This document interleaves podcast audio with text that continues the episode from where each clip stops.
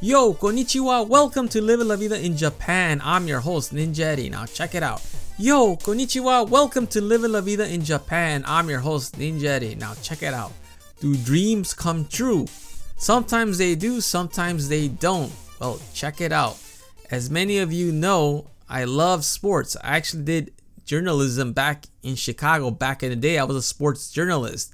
Well, an opportunity presented itself where I could showcase my skills and my love for sports once again.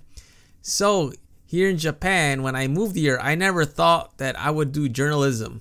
Well, that all changed yesterday when I was offered to be a reporter for a soccer team here in Japan. I am just shocked and extremely happy about the situation. I mean, this is what I love to do. I love sports now I'm gonna get to go watch professional soccer, Division One soccer, and get to report on it.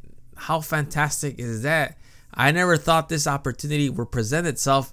So I'm a little bit skeptical to be honest with you. I'm questioning is this real? Is this really happening? Because you know, when I came here, I had the intention of just being a teacher, but I did want to do something else in the future. You know, maybe a door will open itself. Now, don't get me wrong, I'm, I'm always going to be a teacher because this is only a part time gig. This is only for the weekend.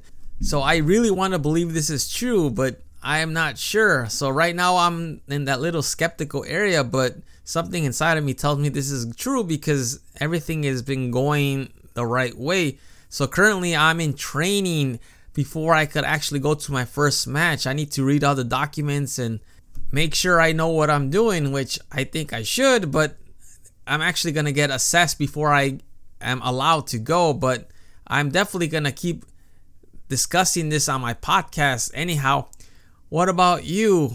What is your dream job, or what is something that happened to you that you're like, wow, I can't believe this is happening?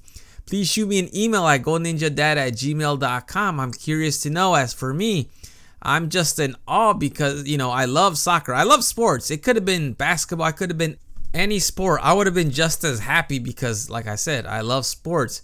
If you have any questions or concerns, shoot me an email at goninjadad at gmail.com or check out my Facebook page at www.facebook.com slash living la vida in Japan. Anyhow, that is all for today. As I said, I'm just in awe right now. I will talk to y'all later. Hasta luego. Matane. Thank you.